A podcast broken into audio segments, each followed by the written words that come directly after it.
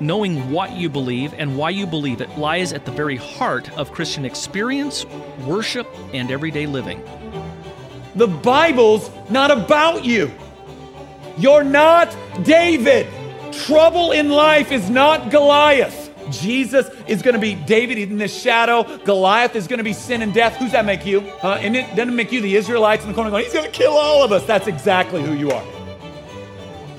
What is your only comfort in life and in death? That I, with body and soul, life and in death, am not my own, but belong to my faithful Savior Jesus Christ. Gospel is that God the Son freely agreed to die our death for us, to suffer our deserved condemnation and doom in our place. And he did, didn't just agree from eternity to do it, he actually did it. It is fatal, fatal for us to think that we can ever move on from the gospel. The great problem in the evangelical church today, where the scripture is concerned, is not the inerrancy of the Bible. The great problem in the evangelical church today is the sufficiency of scripture. We don't think it's sufficient to do what we have to do. So we have to wake up to what's happening and recognize that the problem really is our lack of theology.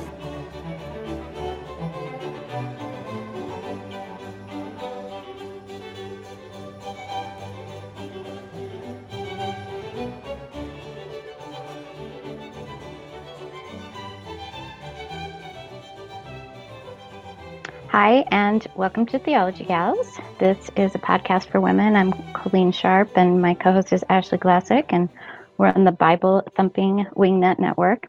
Ashley, I know that our listeners cannot see me right now, but I wore my Chicago Cubs World Series shirt for you. oh, Colleen, I don't even know if I want to talk about the World Series right now. well, let me just say, um, I'm a Cubs fan because my husband and my uh, kids are. But in yeah. California, I am a Dodgers fan too. Um, okay. Even mm-hmm. though I grew up going more to Angels games, the Dodgers yeah, me too. more my favorite team. So I'm I'm cheering with you. I know this is I know it's been a yeah. difficult time for you, but but you know um, they made I was just gonna World say, Series. That they made it to the World Series. Um, I'm a Dodgers fan. I uh, grew up going to Angels games too because we lived close. Um, but I married into a Dodgers family, and I didn't have a strong, you know, I didn't love the Angels. I just kind of, you know, so I became a Dodgers fan, and you know, I, I'm not even worried. I'm not even worried. We're only down by one game. Um, I still think we're the better team. So we'll well, just see how the rest of the series plays out. Well, Actually, by the time by the time this episode airs, I think two more games will have been played. So I might have to eat my words, but I'm, I'm hoping I don't have to. Yeah, well, just a little fun fact. When I went to Corona Junior High, it was called at the time. I forget what it's called now. Corona Fundamental. Okay, Corona, Corona Fundamental. So I went to Corona Junior High and I was in the band with my flute. And I got to, with some other bands, play the national anthem at Dodger Stadium. So wow. that's just our fun fact that's for really the day cool. when I was like 12 in seventh grade.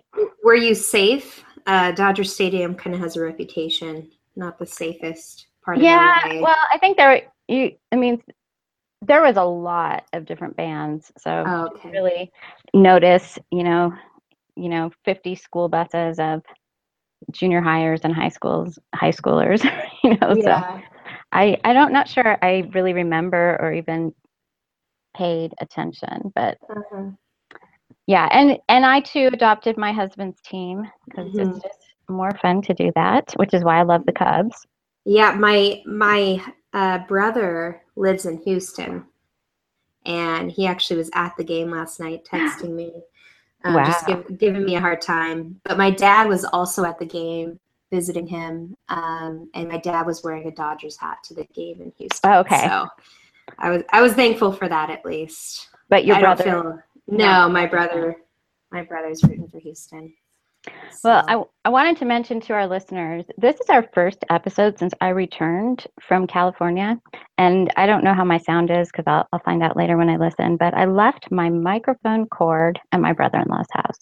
So hopefully he will be able to send it back to me. And next week I will have better sound than I do today. Well, before we get to our topic, there was an interesting post in our group, and I actually asked the gal who wrote it, "Do you mind if I, you know, read your post?" You know, I said I won't say your name, but I think I thought I would just briefly talk about it because it fits right in with kind of our complementarianism, biblical manhood, womanhood series.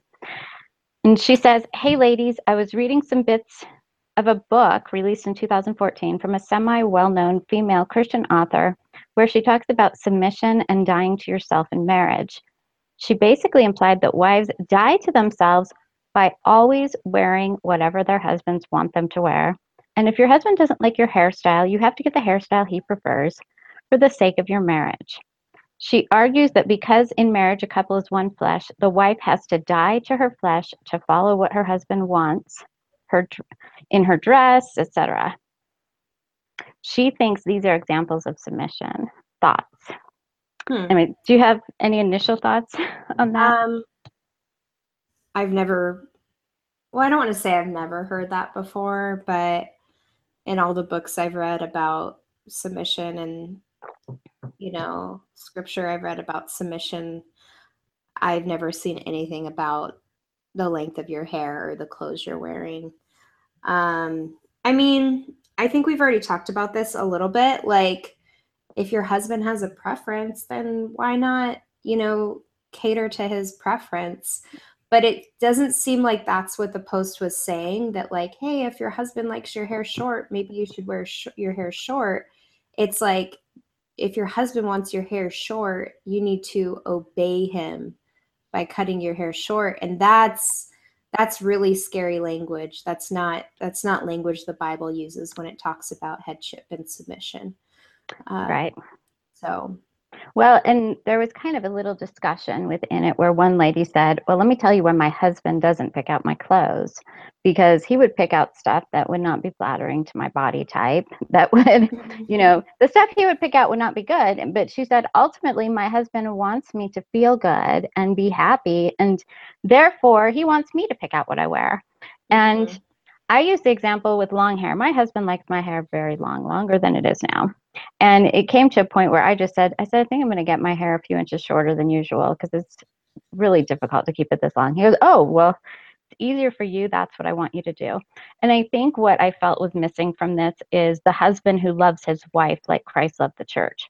It mm-hmm. felt a little bit like um, we we know a couple where the husband literally goes out and does the shopping for the wife's wardrobe. And um, I'm not really sure that's what submission is about. And I think I would point people to the the episodes we already did where we kind of did talk about what submission looks like. Should we consider consider what our husbands like? Yes. A girl at church asked me one day, she goes, Why do you always wear so much blue? And I said, Oh, it's my favorite, my husband's favorite color on me. She's like, You you wear it because your husband likes it? Wow. And I'm like, not because he makes me, but because I know he likes that color on me. Mm-hmm. And so I think that's, I think it's good, like you said, Ashley. If your husband prefers something, it's good, you know, do do that for your husband. But I felt like this was missing something.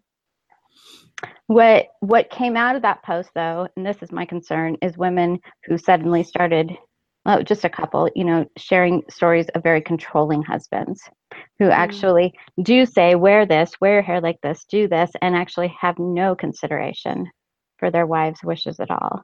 And I'm yeah. not sure that is the biblical model of marriage because there there's two sides to this. There is husbands love your wives as Christ loved the church. So I yeah.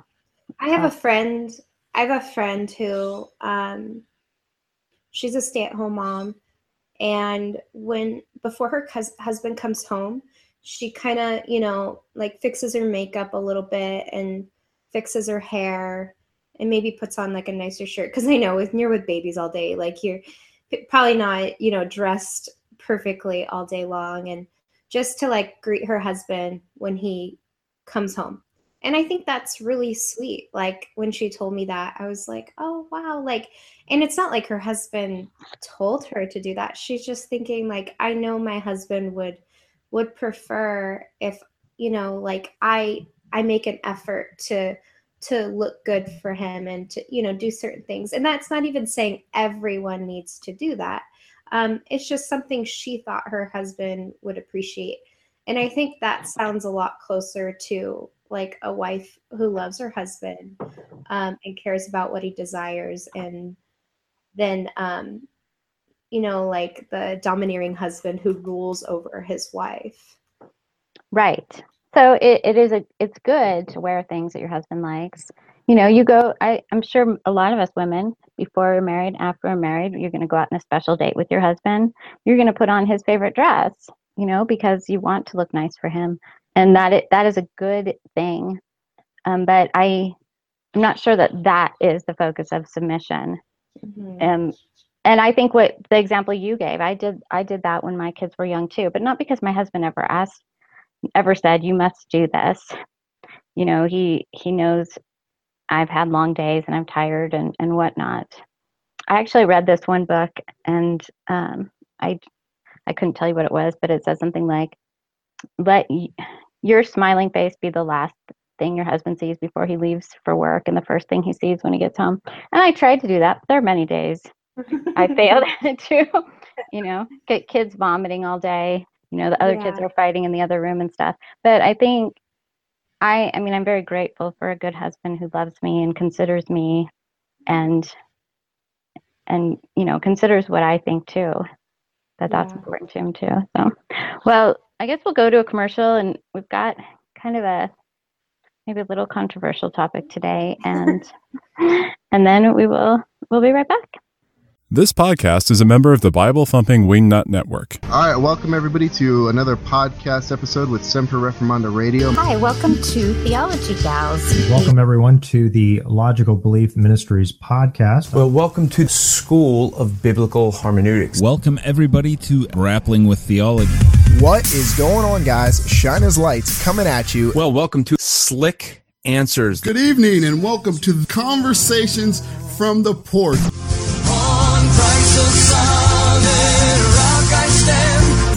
And welcome to Living in the Vine. This is the Council of Google Plus. Welcome, ladies and gentlemen, to the Bible Thumping Wingnut Podcast. The Bible Thumping Wingnut Network. 12 podcasts, one network. Check them out at BibleThumpingWingnut.com. So, Ashley, before we get started, we we do we want to talk about Harry Potter today not just about Harry Potter, but I think there is a lot to talk about. And I think Ashley and I realized that when we asked about it in our group. Mm-hmm. Um, but before we even talk about it, Ashley and I kind of wanted to just share our backgrounds, just personally, our backgrounds with Harry Potter. And why don't you start, Ashley?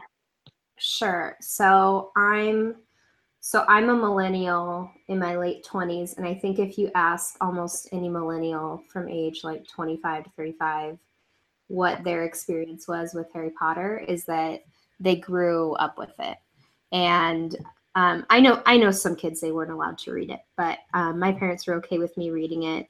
I um, I got the first book when I was eight years old. Um, I think it had come out a couple years before. Um, my mom got it for me for Christmas. Um, it was one of it was probably the first book I read that I enjoyed reading that kind of sparked my love for reading. Um, and then every year, or you know, whenever a new book would came out, my parents would, you know, go out and get it. And when the last book came out, I was 18, um, and I stood in line at Barnes and Noble at midnight, you know, with like a ticket to get my copy um, at midnight the day um, it was supposed to come out. Uh, so that was like a really big deal. And I went with some friends who'd also grown up reading it. Um, you know, there was something just really fun about my generation. You know, we we had to wait 10 years, you know, to find out the whole story. And so it was just really fun. Um, and then when the movies came out, I went to see all the movies. And I was telling Colleen that I actually saw the last movie in Paris when I was traveling and I wore my Gryffindor scarf to the theater, and I was the only one dressed up. All the French people were kind of looking at me, kind of funny. Um, so yeah, that was my experience. Um, uh, I became a Christian later in life. I was 20 when I became a Christian, and um, I've read them since I became a Christian and felt felt comfortable reading them. Don't don't didn't really have an issue. And I was thinking about that this week because someone was saying, well, if you've grown up reading them, then you're just you're not going to listen to what anybody has to say because you've just always read them. And I think that's an unfair criticism because there are a lot of things that since I've become a Christian, I've decided I'm not going to watch that anymore and I'm not going to read that anymore. Like I have made that decision about several books on my bookshelf where I was like, I don't even want to give this to Goodwill because I don't think I don't think anyone should be reading this book. Um, I used to really like a book called uh, Perks of Being a Wallflower. Are you familiar with that, Colleen? I've heard of it, but I have not read it. It's I'm I mean maybe Christians can read it in good conscience, but I'm not really comfortable with it. Um, I was, of course, comfortable with it before I was a Christian. Um, also, if any of our listeners have ever read anything by Augusten Burroughs, he writes memoirs. Um, not comfortable with reading anything by him um, because of the content. And, you know, there's just various movies and, and shows that I've gone back and watched, and my conscience was immediately pricked. Like, I need to turn this off. This is not okay. Um, and I did not have that experience with Harry Potter. I, I'm still comfortable reading it and do not have an issue with it. So I know, Colleen, your experience is a little bit different, which I think our listeners will actually appreciate. We're coming from two different places um, yeah. here. I and I think I think that's a really good thing that we have, you know, such different places. So they came. I'm not sure. Do you know what year the first one came out? I'm not even sure, but I want to say it was after I got married, and so in I got married in 1995, and I really didn't pay attention. I'd heard some of the hype from Christians you know, it's evil, Christians shouldn't read it and whatnot. And, you know, I thought, okay, yeah, I can agree with that. You know, if, if people are saying it's, it's evil and endorses the occult, must be true. And then in, in 2000, and I re- remember very specifically that it was the year 2000, I began getting, um, in fact, I'm going to actually check the exact date. All of a sudden, I started getting, okay, so before the internet was quite as we know it now, people would email a lot more. I mean, people who, you know, a little older like me. So they would forward emails all the time. You know, email was a lot bigger. We didn't have social media and stuff. So I kept getting this email forwarded to me from Christians, and it was about how the Harry Potter books spark rise in Satanism among children. Now, this article, it was just the article, it was not cited, okay? And I I really at that point in 2000, I had three littles. You know, they were uh, they were newborn, they were two, and they were four. So I was, you know, um, I wasn't really paying much attention. And my sister-in-law had her kids a little bit older, and she had somebody had forwarded it to her too. And so she called me and said, "What do you think about this?" And I said, "I don't know." And I was at our, we were part of an attempted URC church plant at the time, going through the Heidelberg Catechism, and our friend who was teaching it, who graduated from Westminster in California, after our study one night, he said to me, Have you gotten that Harry Potter email? And he described it. I said, Oh my goodness, I've gotten it from so many people. And he smiled and said, It's from The Onion. and so I was I was like, you are kidding me. Okay, so I think uh, for those of you who don't know, The Onion is a satirical paper out of um, the University of Wisconsin in Madison. And at that point, not as many people knew what The Onion was, okay? And in fact, one person, we told them that's from The Onion, it's satire. And they actually said, I still believe it's true. okay. now, I found out a few years ago, okay, I'll just fast forward a little bit. A few years ago, somebody actually quoted the article to me as fact in a reformed group. And I said, um, yeah, that's from The Onion, you know? And I, so I looked at the article. When I was looking it up, it actually came, it, I ended up finding out that that article was on a list of six times The Onion fooled everyone, that it was passed around as fact so much among Christians that the author of Harry Potter actually had to come out and respond and say, This is from a satirical paper. this is not true. I have no interest in endorsing the occult or Satanism. But I actually, in all my research, am very convinced that that article really did make a difference on a lot of Christians. And it was passed around so much that multiple people sent it to me. And I've talked to lots of people my age, and they said, oh, yeah, so many people sent me that article. But as fact, okay, so I wanted to say that. As my kids began to get older, um, I would talk to my friends and stuff. And I was, I had a, a friend, Kim. She's since gone to be with the Lord. And I went to her house one day and her daughter was reading Harry Potter. And again, my kids weren't quite at that age. And in my mind, it's just, you know, Christians don't read Harry Potter. Well, Kim is, there's few people in this world that I respect like her. She taught me more about being a wife and a mom and homeschooling and studying scripture and stuff. And so that was like the first time I thought maybe I need to actually look at this a little bit more. And at that point, I was talking to a really good friend of mine, and you know, her kids were asking to read it, and she said to me, "I can't answer my kids why they can't." And so I think I, in order to make a fair assessment, I need to read them myself. She goes, "I'm just going to plan to read the first one. We'll see what happens." She reads the first one very quickly and, and, all the rest of them that were out at that point. I think at that point, I don't know, five were out or something. And she comes back to me, she said, Colleen, they aren't what I thought. And mm-hmm. I'm okay with my son reading them. Her she had a son that was probably about five years older than my oldest. And then some of my other friends started reading them. Every single one said the same thing. They are not what I thought. So when it came to my kids, deciding to read them. I talked to my friends, I read a lot of different stuff, and I I had asked my pastor's wife, and she said, "Oh yeah, I've read them. I love them." She told me this person over here has read them, the el- the wife of another elder in our church, and our son was really wanting to read them. And so I I will never forget. We sat on our pastor's back porch around the fire pit, and and talked for a few hours about it that night. And then we actually mm-hmm. talked to that other elder's wife too. And so I, I really had to kind of change my way of thinking. And I'll explain some of those details of why as we get into the topic, but that's just my basic story. And my children, my children all read them. I think a couple of my children, it it is what caused them to love reading. My nephew read them, I want to say, probably a year ago and it's for the first time he was loving reading you know he couldn't put them down. And so i think and i've read from several people i'm going to talk about an author from covenant um, covenant theological seminary he's actually written on it. I'll talk about him later but he actually says the same thing. Many kids learn to love reading from this these books so. Hmm.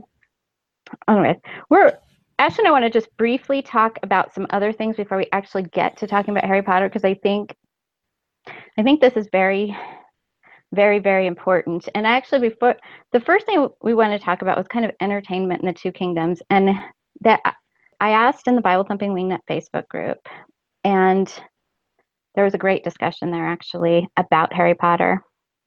And someone you know, someone was talking about, you'll appreciate this, Ashley, used Psalm 101.3 as why not to, which says, you know, I will set no wicked thing before my eyes. And somebody responded, Fred Butler responded with, Psalm 101.3 is irresponsible applied here. In my case, baseball would fall under that category of setting anything before my eyes that is worthless. So I thought that was kind of funny. I think uh, at this point, if you've not listened to our episodes with our, on Christ and Culture, with Ryan Haskins mm-hmm. and our episode on Two Kingdoms with David VanDrunen, listen to those because we actually don't believe only read Christian books, only watch Christian movies, only listen to Christian music. At, at least I hold to Two Kingdoms, and I believe that we we can enjoy things in the kingdom of this world. And, and we talked in detail on our episodes in, in view of what we believe about God, of course. But mm-hmm. I think we have to be very careful. Mm-hmm. What, what, do you think, Ashley, as far as kind of yeah, I saw, entertainment? I saw, well, I saw a comment somewhere where someone said, "Well, I thought I shouldn't read them because really Scripture is more edifying than than reading that." And it's like, well, yeah, yeah, of course. Um, you know, and I like Fred Butler's example of baseball. Um, I'm not really when I watch the World Series. Um, I'm not really, you know, watching it in view of like like I suppose that I am watching it in view of scripture, but but really I'm just enjoying a baseball game. Um, and that's that's okay.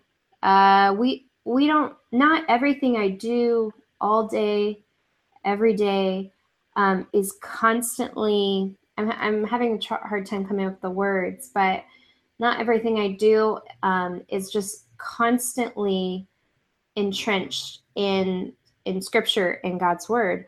Like there are things on this earth that um, we can just enjoy, you know, and and we can enjoy them. I think in light of okay, God's grace and things like that. Um, but just because they're not there's not a prayer before the World Series game or something um, doesn't mean I can't watch the World Series, you know, because it's just baseball. Right. So maybe you can say it better than me, Colleen. Uh, I, I don't know if I can, but you know, in the Two Kingdoms episode, and we talked actually, I think even in more detail with Ryan Haskins, that that we can enjoy the things of the kingdom of the left, which is the secular world. So we can that because God has created this world, and there's so many things, and and I think the biggest thing I would say is if you are somebody who says, well, we should do everything, you know almost a separatist mentality like and if you want to know what a what a true separatist mentality looks like look at the amish. Mm-hmm. that's what it's going to look like if you take it to its extreme. Yeah. And you have to be very careful when you start saying that we should only do things which are christian because i can't imagine that there that there's anybody among our listeners who doesn't read a book or or how about a newspaper that's not christian? Or how about a website that's not christian? Or a song which isn't christian? Uh, i talked to andrew rappaport about this and i'll tell you some of what he said later but you know he was he was talking about you know the people that say you can only listen to christian music you can only read read christian books and he's and you know and i said well i you know i majored in music i love music i listen to classical music that's not christian Mm-hmm. And and so we can enjoy God has given us many things to enjoy that every single thing we we do needs to be Christian. And I I'm not exactly sure what proponents of the one kingdom view would say about this because I know that many of them enjoy the arts. I think in their case, I know actually I do know one thing. There's somebody who's written a book, a, a Harry Potter Bible study, which mm. even I am not okay Whoa, with. Let me be kind of weird. and, and, they were talking about how this person, I'm only assuming that the person who wrote it is a one kingdom person because they talk a lot about redeeming the culture. And so that, I'm not sure all one kingdom people would think that that was okay either. Mm. But um, Fred Butler again said, and I said, Can I quote you? I thought it was so funny. He says, I, I like Harry Potter. I don't like Harry Potter Bible studies. so I will agree with that wholeheartedly.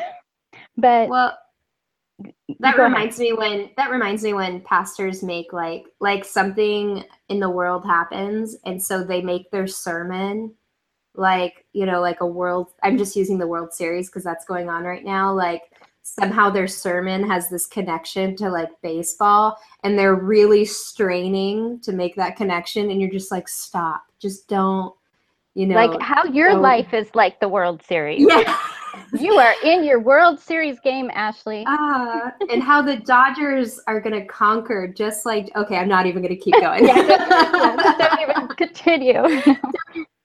but I've heard pastors doing that where they try to stretch, and you're like, just leave it alone. It's just right. baseball, or it's just Harry Potter. Like, just don't even try. Right. You know. And so. and there are there are biblical themes in Harry Potter. I mean, nobody can deny that. Okay, mm-hmm. I mean, it's there. It's in it's in um, Narnia, which was intended. It's it's in Lord of the Rings. It's you can actually watch a lot of even horrible movies, and it, you can even find biblical themes. You know, good and evil, good conquering evil, a savior coming forth you know you see these themes. But i don't i don't think that we have to make this christian. I don't think we mm. have to. I think we can say this is a wonderful piece of literature that i can enjoy and that i can praise god for for art and for literature and for for entertainment. And actually i have a you know me and my quotes but this is actually from Burk Parsons, and it's an article on Ligonier, but I love the way he said, says this. He says, Entertainment of all sorts can be a wonderful way to rest and we recuperate from the busyness, noise, and struggles of life. Entertainment allows our imaginations to travel the world and explore the universe, to go on adventures with hobbits, knights in shining armor, to go back in time and experience history, and to better understand people in our culture. But we must always guard our eyes and our hearts, for we cannot even begin to understand all the ways that Hollywood has affected us. us. Entertainment affects our minds, our homes, our culture, and our churches. Consequently, we must be vigilant as we use discernment in how we enjoy entertainment, looking to the light of God's word to guide us and inform our consciences. So I thought I thought that was just very, very well said and kind of what we're saying here we do consider god's word. We are called to discernment.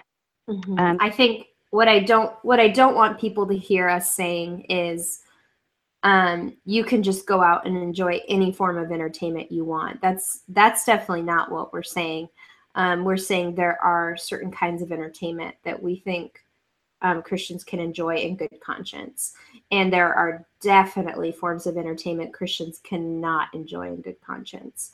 Um, in fact, it's probably like the majority uh, of entertainment out there um, is just laced with, you know, nudity and, you know, sexual content and uh, language, just all sorts of things. Um, so we're definitely not saying it's like a free for all um, just in case someone thinks that's what we're saying. Um, we're just saying uh, use you can use wisdom and discernment, and if if something is okay, then you can enjoy it. You know. So. Amen, Ashley. That was actually very, very, very well said. And actually read an article that I want to link in this episode by Jerram Barrs, who wrote Echoes of Eden, which I highly recommend. Thank you, Jana, for recommending it to me. And he actually talks about Harry Potter and other literature in there. He's a fan of of Jane Austen, as am I too. And so he talks about he actually talks about Jane Austen in there too. He talks about Harry Potter. Please go buy that book. But I'm gonna I'm gonna actually link an article and it's about television and your children. Because one mm-hmm. thing that that's one thing. One thing I want you to come away from this, you don't your children do not have to read Harry Potter. So let me say that first. But I want your children to love reading. And I want you to encourage your children to love reading. It is a better option than TV. 99% mm-hmm. of the time. Good literature. We my kids don't even care for TV. You know, I mm. you know, we always kept our TV in the basement, so it wasn't in the main living area of our house because because it's a temptation for me so we have to mm-hmm. be purposeful if we want to watch something. They just, you know, when they watch, you know, kids shows, special kids show, you know, now and then when they were young and stuff. So I'm not saying all TV is bad, but I want your kids more to read and to love reading. Mm-hmm. And Ashley, as a teacher, I mean, I just real quick, are you seeing a decline in young people loving reading? Because that's one thing that I've been concerned about. Yeah, it's it's unbelievable. And I don't teach English, so I don't see it as much as my husband does, who is an English teacher. Um, but they don't read for fun. Like they the only exposure a lot of these i'm not going to say all because there's certainly those kids whose parents have done a good job you know uh, creating a love of reading in them um, but a lot of the kids their only exposure to reading is my teacher is making me read this and I don't want to. They've never found a book that they've enjoyed like just wow, I really enjoy reading this. Like for me, the first Harry Potter was one of the first books I read that I enjoyed. The second one was a book called The Giver by Lois Lowry that was required reading um, in seventh grade and I read it and I just read it so quickly and I loved it. And that's that was I was about sixth or seventh grade when I really started to love um, reading. And I think that was largely because of my parents. Um, my mom, when we were very little, would take us to the li- the local public library, um, and we would have to pick out three books that we wanted. And what was what I loved is that my mom never told us what kind of books. I mean, certainly if we found something questionable, she would have been like, "No." But we could pick out any three books we wanted. And so when I was like in third or fourth grade, I would read like biographies of like Ken Griffey Jr. or Shaquille O'Neal, or I was really into sports.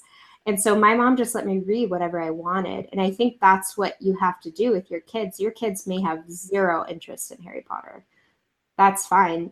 But they need to find something they do like because they're never going to learn to love reading if they don't read something they enjoy.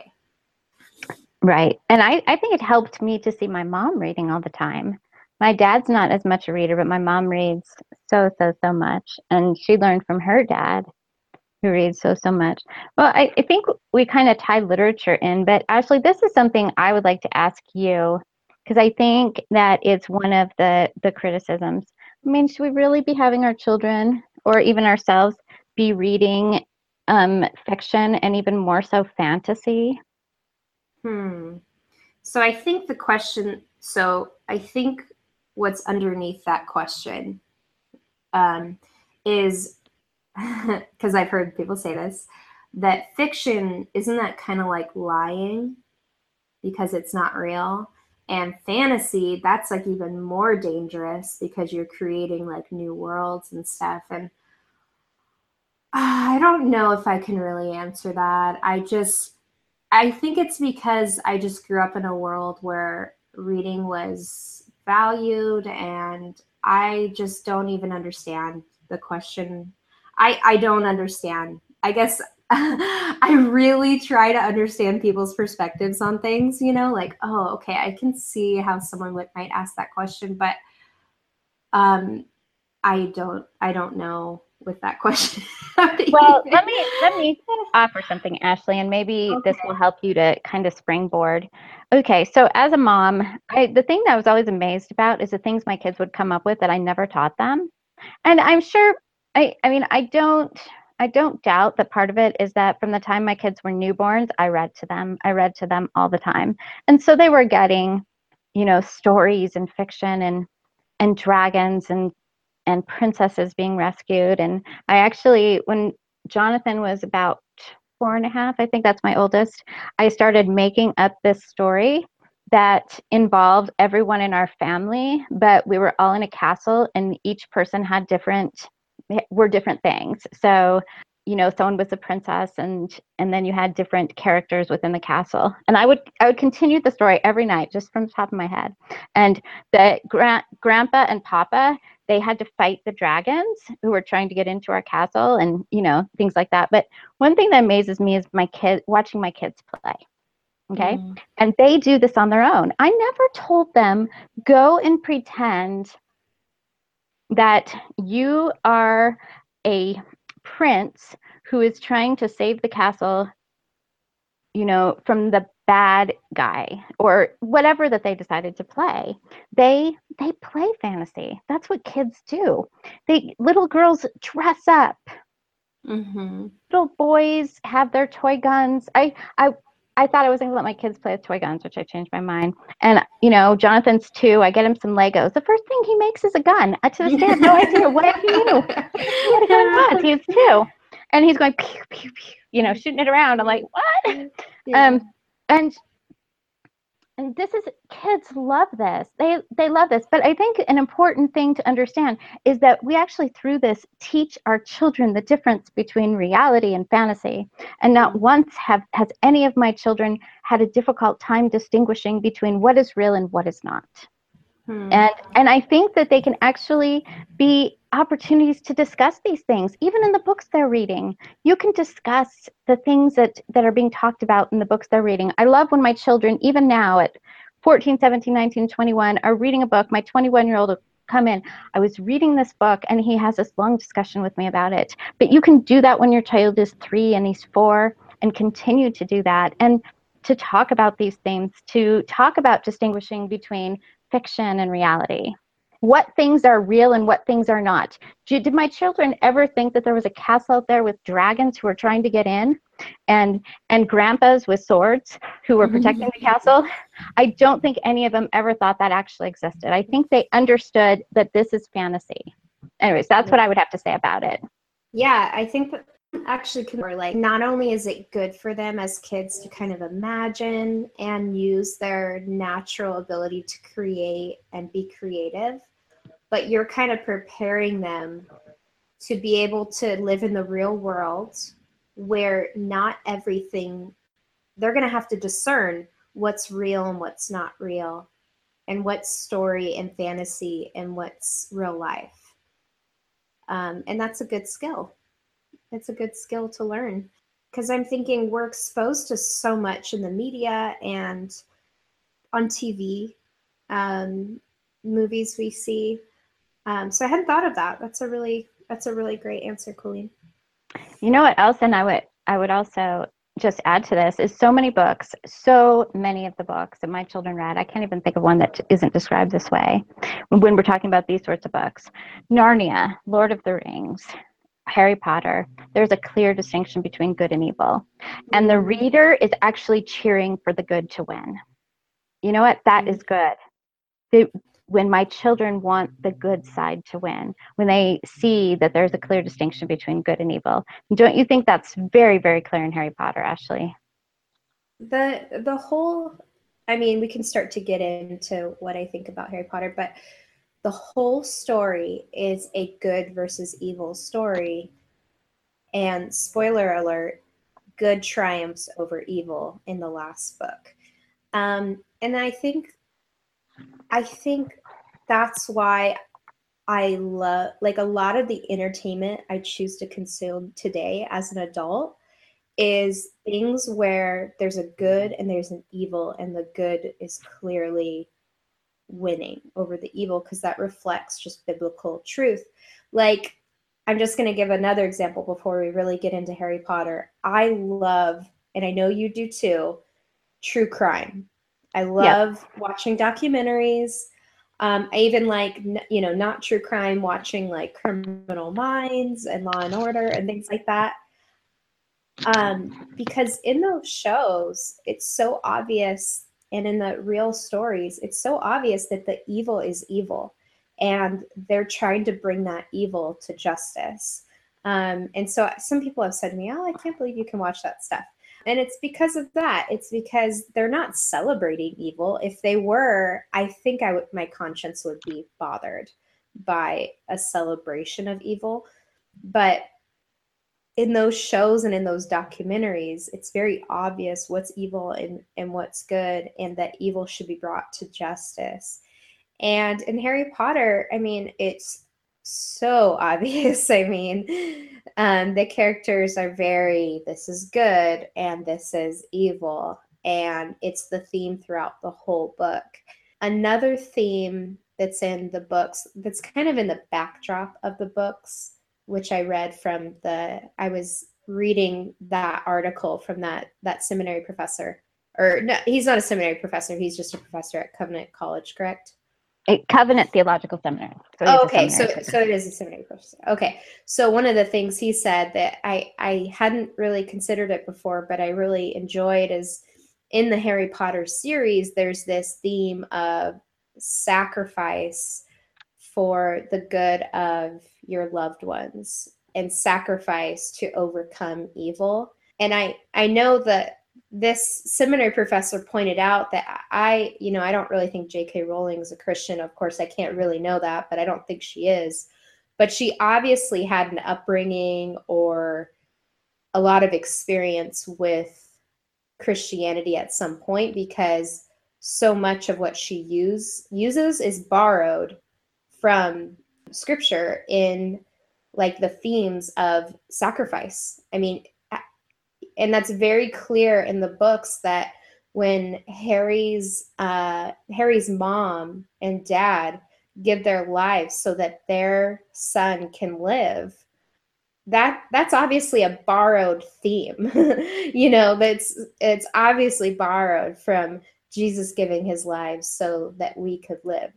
Now, I don't think anyone reading that is getting a gospel, you know, picture. I don't I don't really think that's what the books are doing. I don't think that was her point in writing, but those themes are definitely evident in in the book. What do you think, Colleen? Yeah, I definitely agree. And I was actually thinking when you were talking specifically about about the mom you know mm-hmm. and and like i said before what we don't want to do is do what we talked about earlier with that guy that did the harry potter bible study. Guess what? You don't need harry potter okay? And that's definitely not we're saying not what we're saying. We're also not saying you're a bad mom if you don't let your children. We actually want you to exercise discernment in what you think is best for your family. And and actually let me let me just actually mention that real quick too because i think it's just it's really important. When i was at the conference this this last week and uh, a guy i've known him for goodness probably over 20 years and he was introducing someone and he went up there and he was trying to be funny. He was introducing luther okay? So he's like so he wanted us to really feel like this was luther talking to us and he's like well i thought about saying you know, that, you know, gave different options for how we could actually have Luther in front of us. And he said, I was going to say magic, but some of you are sensitive about magic. I understand. And he said, Some of you don't let your kids read Harry Potter, and that's fine. That is your right. And and I want to say that it's okay. It's okay. I want I respect what whatever decisions you make. There are probably TV shows and movies I didn't let my children watch that you may let your children watch. I know my friends and I were constantly talking about how yeah, I our family's not comfortable with that movie or that TV show. And but maybe I was, but maybe they would let their kids watch something that I wasn't comfortable with. And I think that's okay. So I just mm-hmm. I just want to make that that very clear. Uh I've been teased in my family for being like the stickler where I'm like, I'm not watching this. You know, where a movie gets put on and I'm like, I'm not watching this because so I'm definitely not the person that is okay with watching anything. Like if you ask my family, they will tell you that um, I've been teased at points for being that person, you know. So I just I just wanted to say that. Yeah, actually I'm that person in my family too. And and sometimes it actually even caused issues in my family um since I have children in that they'd say, well, so and so, so maybe the mom of my kids' cousins lets their kids watch such and such. And it's like, uh, well, and she can do that, but for us, we're not going to, you know. And I, mm-hmm. I was pretty, I was, I was pretty strict. I mean, my kids, I mean, I, there's things I would let my kids watch now, but they just, you know, never watched a lot of TV. So this is where I want, especially to hear from you, Ashley. And let's just first talk about Harry Potter, and then I mm-hmm. want to actually answer some of the objections so, just can you just talk about Harry Potter in general? I mean, maybe even within there, talking about some of the objections you've heard people think, maybe unfair objections. Okay, the strongest one, I think, um, from Christians anyway, is that uh, the books seem to celebrate uh, witchcraft and wizardry, which the Bible condemns. So that's that's the biggest one, and I think I think that's a valid objection. Um, do you think you could respond to that one? Yeah, I I'm actually I'm gonna have so many resources this week. I actually I just want to say there is a oh I just forgot his name, so hold on, let me look it up. There is a professor who is at Wheaton, now at Baylor, and he has written a wonderful article about that called uh, at First Things called Harry Potter's Magic. And I think this is why it's important. Alan Jacobs. And let me let me just say this. I talked to Andrew Rappaport specifically about this, and and I'm going to read a quick quote, and then I'll let you kind of talk more about it, Ashley. I'm going to read a, a quick quote from Jerram Barrs, which I highly again recommend his his book Echoing Eden. But Andrew said he read all of the things that Christians said against Harry Potter and how it promotes the occult, this and that. And what he said to me is, I wondered if they'd even read the books. And I think this is really important. I think there's a lot of assumptions about what the what the magic in Harry Potter is. And so I'm just going to read this one thing. So he talks about this exact thing that and he says first the strong, strongest criticism has be, has come because the books bring readers into an imaginary world of magic and wizards and therefore many christians say that it's abundantly clear that the books offend against the biblical condemnation of witchcraft wizardry. These critics insist that because satan is behind all witchcraft and wizardry rowling's books most certainly teach occult practice to their young readers second. Okay actually i'm going to actually so he taught he talks about that and what has been said above in in response to the criticism of fantasy applies here also because we are actually dealing with the same issue. None of these books encourages occult practice. The magic is simply a part of the imaginative worlds that lewis tolkien and rowling have created. In such an imaginary world people can become invisible Animals talk, mythical creatures like unicorns and centaurs exist, and rings and spells work wonders. In all of these books, the magic serves to help us see the battle between good and evil more clearly. Magic is simply a device to unveil the world of virtue and vice to us. He actually goes on to say that she herself was very surprised about these critics because she, eh, about these criticisms because she it was not her intention at all to influence children for the occult at all or you know want them to be with you know witches and wizards.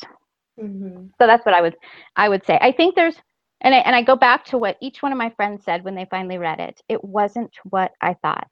I had a picture of what i thought it was but that's not what it was. Mm-hmm. so that's what i would say to that. But as kind of an expert on the books ashley I don't know if I'm an expert. Um, I do think it's interesting too that the the spells used in the book don't actually reflect anything anyone actually does. Um, in actual people that are actually attempting to practice witchcraft, she uses like Latin phrases. Um, I think she kind of uses play on words and stuff like that. None of none of it is actually anything that the occult actually uses. Um, so, so, it's I not think, Wiccan. It's not no. part of the Church of Satan. It's not from no. the witches brew cookbook no. or anything.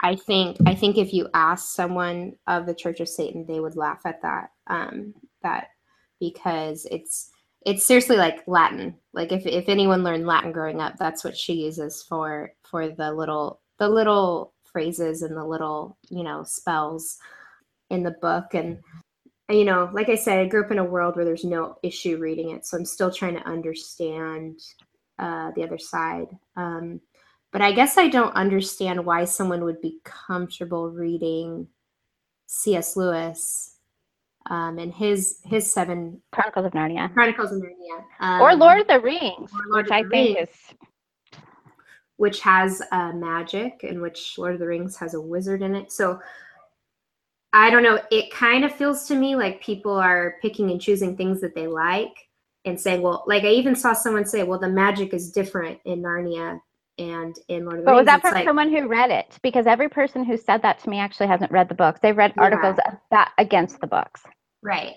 So I'm like, it's it's really not any different. In in in Lord of the Rings, I've seen all the movies. I haven't read any Lord of the Rings books because they're they're just way too long. Maybe I will someday. um, and I heard he just uses like a ton of detail. Like it's just uh, you know kind of exhausting. Yeah, actually, but, um, um, the Barrs actually compares. No, somebody else that I read compares Tolkien to the Lord of the Rings to Harry Potter because he says that it's very similar in the amount of detail that's used. Oh, okay. Um, but yeah, it's you know it's very similar. Like Gandalf casts spells in, in Lord of the Rings, and I, don't really know too many Christians that are not okay with watching Lord of the Rings. Um, and there's, I think there's biblical themes in Lord of the Rings too. Um, and obviously in Chronicles of Narnia, and yet they're using some backdrop of magic um, as part of a storytelling device. Um, and I, I've never heard anyone say that um, C.S. Lewis or um, Tolkien is promoting uh, occult practices, um, I think that would that would be absurd for anyone to say.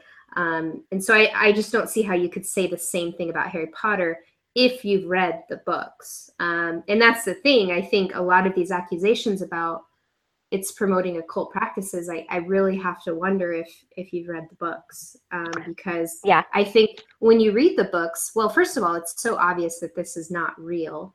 This is a fantasy story, um, but um, the the spells are just it's so.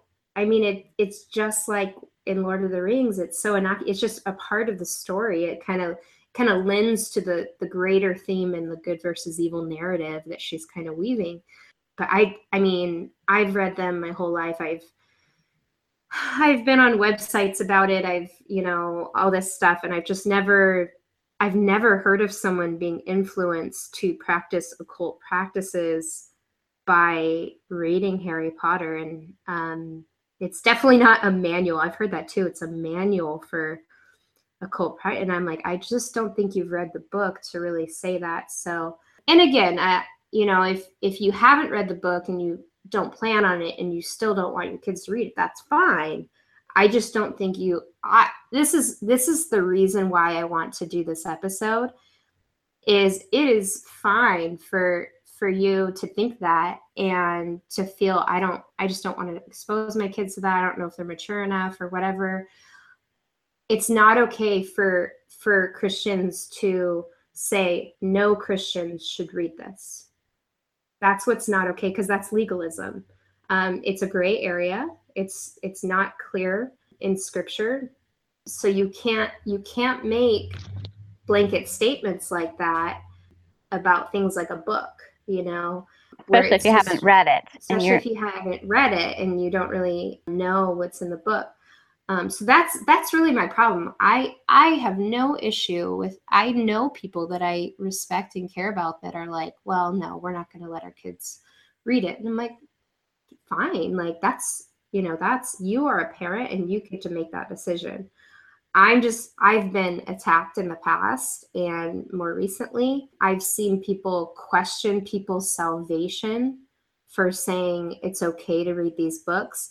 And that's where i get frustrated you know because that's that's what legalism does. It, you, you're creating these rules that don't exist in scripture and you're saying everybody has to abide by by these rules uh, and i just think legalism is so ugly yeah i just really really hate it so well and especially my my concern and I enjoyed talking to Andrew about it yesterday, is that a lot of people against have read articles from those who are against. Okay. And as Andrew said, you know, I had to wonder if they'd even read the books because it's an unfair portrayal. In fact, Jerram Barrs actually says of some of the Christian critics, he says, as a fellow Christian, I have to say, I am profoundly ashamed of some of the attacks made on Rowling by Christians, for some of them are no better than malicious gossips. And malicious gossip is itself a disciplinable sin according to scripture. And so, at least I actually am going to confess right now that before I became educated about it, that I I made assertions against Harry Potter that were false, and they were they actually made in great ignorance. And I understand the other thing I just want to say I know that we probably have some listeners right now who are maybe in shock and just thinking, I can't believe these girls like Harry Potter. Don't they just know it's evil? And I I understand that. I mean, really, if this was 2001 and I was listening to a podcast of somebody that maybe I respected and they said this, I might think the same thing. And so I get it. I get it. But I wanted to say, even a couple, there was actually a few girls, I talked to them privately from our group who said I was the biggest anti Harry Potter person that existed. You know, one, one, you know, a lot of people said that. One lady in our group said she was an anti Harry Potter saw the first book at a used bookstore, grabbed it, well, you know, look and see what it's about, and realized it wasn't what she thought again. So anyway, sorry, I get off my soapbox about that. so it doesn't it doesn't promote the occult. We've talked about why fantasy, because some people have an issue with fantasy. Is there anything else you think would be helpful for those maybe that don't? Is there any other criticisms that you think would be helpful to respond to? I think we already kind of responded to the fantasy objection yeah. about how about how we think it's actually helpful for kids to use their imagination and learn to know what's real, what's not real. Um, and I think the one thing I would just add is that's something I think if your your child is reading fantasy, any fantasy, not just Harry Potter, you can have good conversations with them about that and talk to them about you know what they enjoy and you know and talk about that the difference between reality and fantasy. And the third the third objection i think this is a much smaller objection. Um, in the book uh, harry harry and his friends disobey their teachers.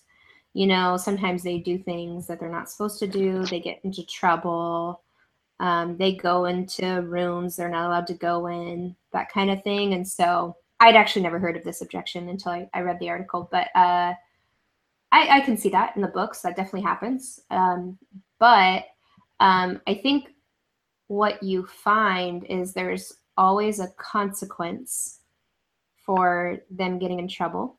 Um, and I do I don't think the books really portray like an anti-authority um, theme because there's like obvious reverence for the character Dumbledore and some of um, the the professors and the parents in the stories. But even with the whole troublemaking thing, again, I I think that's gonna crop up in most kids' stories where kids do things they're not supposed to do, and then there's consequences. And I think even that is a good conversation to have with your kids I don't understand why they can't read stories of I don't know. I, I'm not a parent, so maybe I don't want to respond to that one. But I I don't think that's I don't think that's really an issue. What do you what do you think, Colleen? Yeah, and the the thing I wanted to mention, I I agree, Ashley, and I think with everything, it's great to discuss these things with your children. You know, we've had conversations around our table. If a child's reading Harry Potter, and and you say, you know which book they're on and maybe know a part that they're near. You say, so what did you think when Harry such and such? Or what did you think about this person? It you know what's really interesting is that you what you learn is that your kids have a very good sense of right and wrong and they think that wrong should there should be consequences to wrong. And and so i think it's good. You actually can find that i mean i think about even just really little kids books. I mean Beatrix Potter, you know, you can find sometimes the, the kids are not behaving the way that they're supposed to. And mm-hmm. so, you know, so so much that I I think that's an unfair criticism. And the, the other thing I want to say is I've got so many great resources for this episode. And if you're interested, please read them because Alan Jacobs in his article actually talks in very great detail about that criticism and even gives some examples and has some really good things to say. And I also have, not specifically on that, but I've got an article from Fred Butler. I've got an article, a wonderful article from Phil Johnson, I'm going to put on there, and and some other things. So, and a lot of, of other people have responded to that exact thing and, and done a really good job by offering examples. I think with everything, I don't care what your children are reading, you should be talking to your children. What are you reading? Well, I haven't read that. Tell me about it. Oh, really? So, what do you think about that? You know, because mm-hmm. there are some books I have not read every single book my my children have read, or maybe I haven't read it since I was a young child.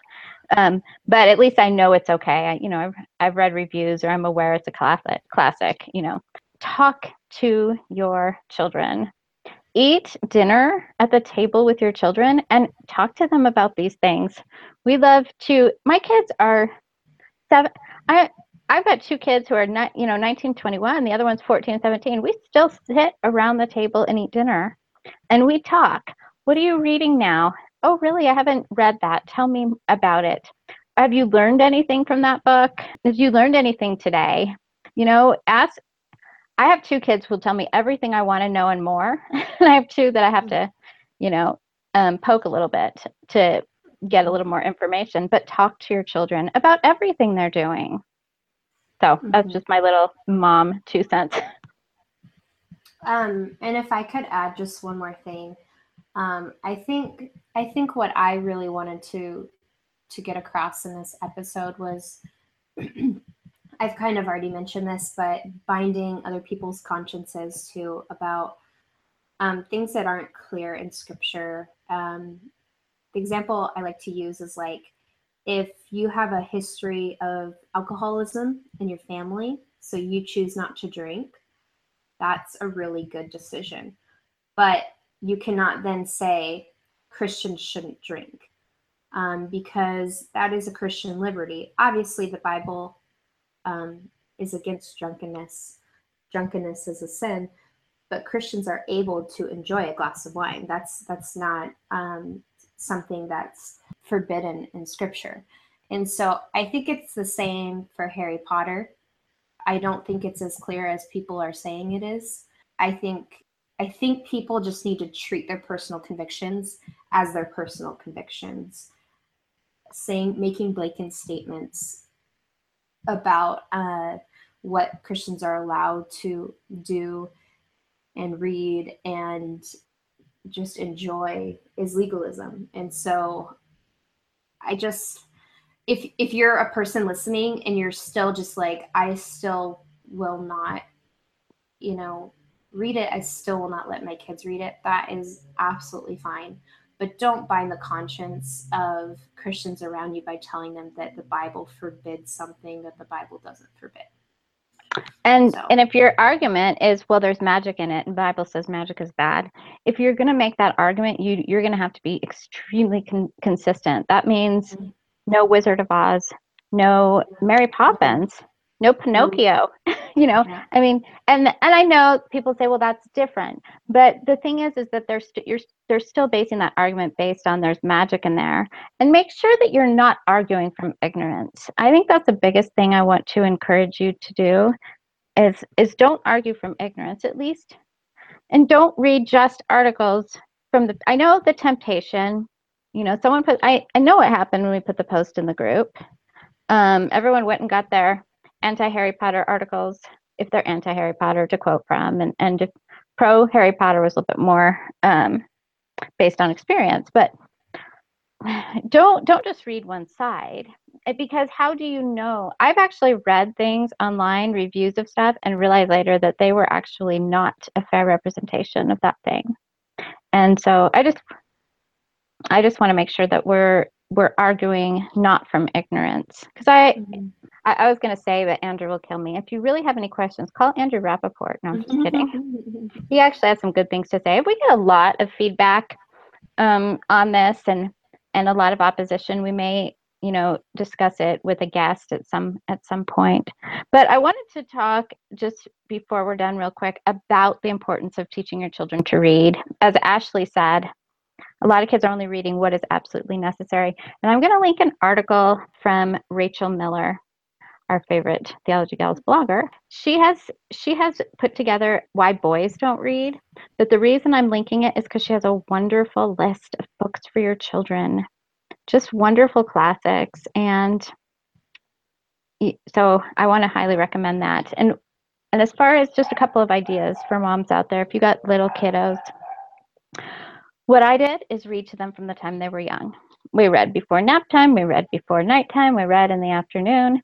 Um, I was a homeschool mom for many years, but before my kids were even homeschool age, as soon as they stopped their nap, every day after lunch was either nap for the kids that were still napping or quiet reading time um, for the ones that were no longer napping. And even when they were three and a half or four, they got a pile of books and a spot to sit in the house you know, in the family room, and they could look at those books, but it was an hour of quiet reading time. We continued that into my kids' teenage years. And so there are things like that that you can do to encourage your children to read. You know, make sure they see you're reading. Encourage them. I, I was thinking of, I cannot remember which book it was, but I was trying, Jonathan was starting to read chapter books, and I wanted him to I let him choose a book, and he's like, I don't want to read that one over there. That does not look good to me at all. And I said, That's okay. So one night I said, Well, I'm just going to read it out loud. If we don't like it after like six chapters, the chapters were short, then then we won't finish it. But let's just go ahead and try. So I read the first chapter, and he said, Well, I that first night he said, I think you better read one more. And I said, Okay. So I read another one. He's like, I think you better read one more. And I said, No, I better wait till tomorrow night. So he went upstairs to brush his teeth and whatnot. And he comes downstairs, grabs the book, and says, I can't stand it anymore. And went upstairs and proceeded to read the whole entire book the next day. So, mm-hmm. you know, you can even reading aloud, I think, is a is such a great encouragement. And there's a lot of studies that even show how how beneficial that is for children.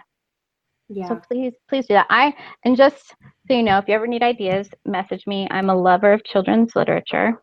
Mm-hmm. I have an insanely amount of children's books from board books all the way to, you know, teenage teenage books and I love I love children's literature so much and there's so many great books out there and there's always new ones coming out but there's so many great classics out there just yeah. wonderful if you need ideas for your four year old or your six year old or eight year old and you're not sure message me and i'll i'll give you some maybe i'll put together some lists for age groups i might do that so so is there anything else ashley just on harry potter or anything else we've talked about well i can just add um, just to the whole teaching your kids how to read if your kids see you reading they're going to read too. And I think that's what my mom really instilled in us because she would take us to the library, make us get books.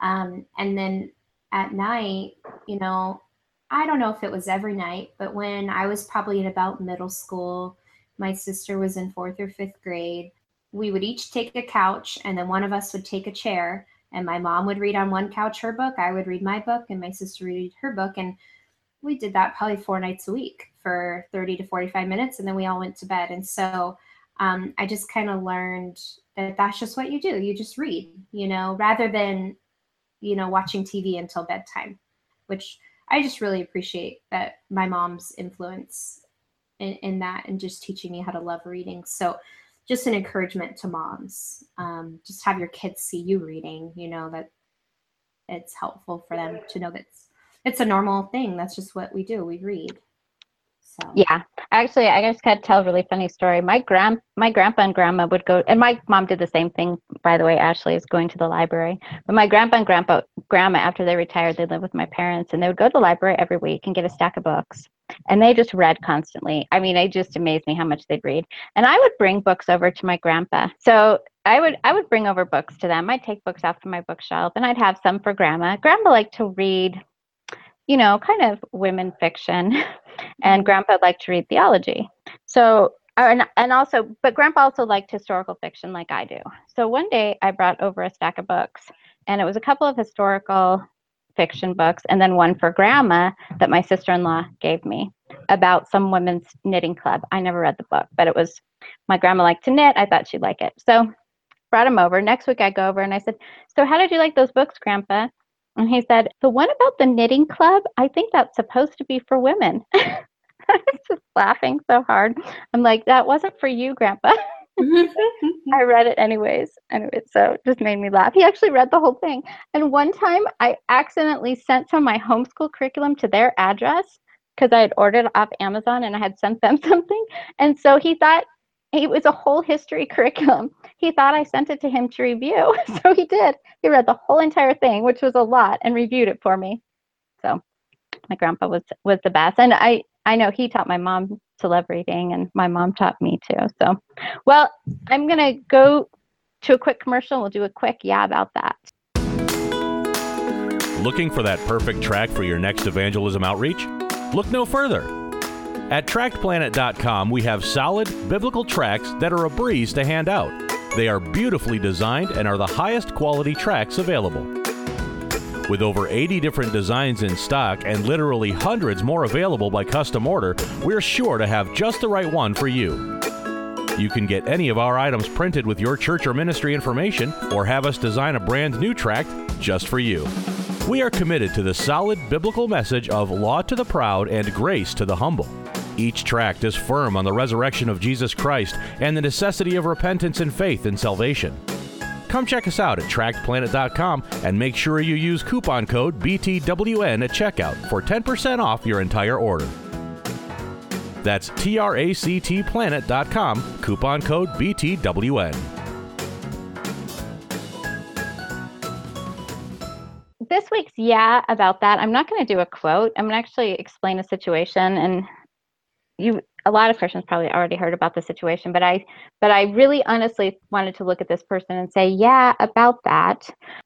So a certain church in a certain state had a conservative commentator come to their Baptist church when this conservative commentator is a Catholic and speak on Sunday morning. And I went, looked at that and said, yeah, about that. Mm. Yep. I don't think your Christianity can get any more American than than that. Yes. So not a good idea. Not not part of the regulative principle of worship for your no. corporate worship service. Having, Having Catholic, Catholic, speak no. about politics from the pulpit during worship. No. I don't even think we need to explain that. I was just going to say that. Yeah, I don't even think we need to comment on it. Yeah, if you're a listener to the show, I I could I will bet money you know why this is not a good idea. Yeah. So I just stuff like that. I just shake my head, and I I think it does not make Christians look good either. Um, to do that sort of thing, to to bring, and I would say politics to the, you know, into the, our Sunday morning worship in any way no, you don't bring a Fox News commentator to the pulpit on Sunday mornings. No. Even if you love him on politics, which is okay to do. Mm-hmm. So, uh, just a few last minute things. If you have topics you would like us to talk about, send them to us at theologygals at gmail.com. And then also, or you can message us on social media and follow us on social media. If you go to the website at BibleThumpingWingnut.com, you can click on Theology Gals somewhere. There's a couple places, and you can find all of our podcasts and blogs. If you would like to support us, if you go to the website and any of our episodes, you'll see a link to our Patreon account, or you can go to Patreon and and search Theology Gals if you just want to support us a few dollars a month. And then if you'd like to leave us a voicemail, just a comment or a question for next question and answer episode, leave us a voicemail at 951 407 0234. And I think that's everything. Ashley, did I neglect anything?